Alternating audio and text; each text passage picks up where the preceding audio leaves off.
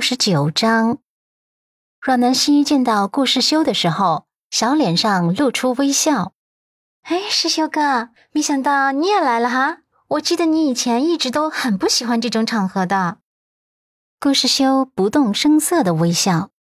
人都是会变的，我今天闲来无事，就过来凑热闹了。他长得很帅，俊逸中透着文雅，彬彬有礼。雪白的衬衫衣领非常的挺刮，那条浅蓝色的领带也衬托的他越发的温润如风。阮南希看着他这模样，忍不住揶揄道：“师修哥呀，真是越来越帅了，身边就是缺个师兄嫂子。”顾师修微微扬唇，微笑：“不着急，还是那句话，是缘分啊，就不会错过。”阮南希微微点头，好吧，我也还是那句话，希望你早点把握你的缘分。他清澈的眸光随意的扫了扫周遭，却没有焦距，显得有些飘忽。顾世修看出不对劲，关心的问：“怎么了，南希？我看你好像有些心神不宁的样子，是不是刚才温子欣又故意来刺激你了？”阮南希恍然。你看出来了，我有表现的很明显吗？嗯，放心，温子欣他是不可能刺激到我的。人对人，他还不是我的对手。顾世修依旧用关心的眸光看着他。那是怎么了？你是有什么心事吗？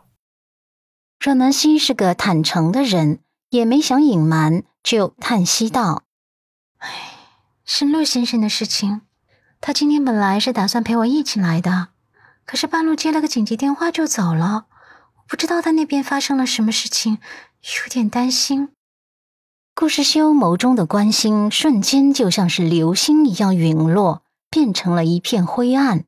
不过他很快掩饰了自己的情绪，宽慰道：“啊，你别担心了，也许是工作上遇到了一点事儿。陆先生啊，事业那么成功。”偶尔遇到一点紧急的事情处理，那也正常嘛。阮南希想了想，深呼吸，啊，也许吧。等参加完宴会，我打电话给他，问问到底出了什么事了。顾世修点头，嗯，总之啊，你是不用担心的。即使遇到大事情，陆先生啊，也能搞定的。阮南希又扬起唇角，小酒窝荡漾开来。嗯，谢谢师修哥，你这么说了，我心里还真是放心了点。两人又随便聊了几句，然后顾世修就去应酬那些长辈了。阮南希在这种场合没什么需要应酬的人，所以他就安静的找了一个角落熬熬时间就好。这次相比于上次，他谨慎多了，因为这是温子欣的订婚典礼。所以他一口食物都没吃，饮料、酒水也没喝，他真怕出问题。订婚典礼开始后，楚俊辰说了一番情真意切的表白话语，而温子欣也随后发表了一番情意绵绵的感言。说到动情之处，他还感动的落泪了，眼圈红红的，扑倒在楚俊辰怀中。阮南希在角落里。根本看都不想看这两人一眼，可是麦克风里面传来的温子欣的哽咽声和那些炙热恩爱的话语，还是钻进了他的耳朵里。他只想说：“我呸，戏精！”订婚典礼上有一个环节是彼此交换订婚戒指的，温子欣激动的手指都在颤抖，满眸期待的看着楚俊辰。楚俊辰拿过司仪手中的钻戒，眸光却下意识的扫了会场一圈，捏着钻戒的手指也微微的用力。温子欣心慌了，顺着他的眸光看过去。楚俊辰潜意识想要看人群中那张清纯的面孔，只是他并没有找到他在哪个角落里。他突然想起曾经。阮南希刚跟他恋爱那会儿，他要送他一枚钻戒，可是他很舍不得他勤工俭学赚来的钱，硬是不肯要钻戒，而是拉着他去普通的饰品店买了一枚银戒指，当时只花了四十八块钱。他记得他有点窘迫，有些不好意思，可是他却眨巴着眼眸，诚挚而满足的道：“戒指象征的是爱情，爱情是无价的，我有你的爱就很满足了。”这幅画面闪过脑海的时候。他突然觉得手中硕大的钻戒有些烫手，温子星已经沉不住气了，忍不住小声催促：“君臣，快帮我戴上啊！这么多人看着呢。”楚俊臣一个恍惚，手上的戒指掉在了地上，滚了出去。